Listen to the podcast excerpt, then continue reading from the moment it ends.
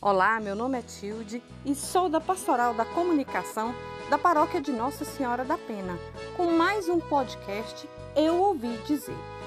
Eu ouvi dizer que a tradição dos cesteiros de Nossa Senhora da Pena surgiram devido ao fato dos padres virem apenas uma vez no ano durante as festas de Nossa Senhora da Pena.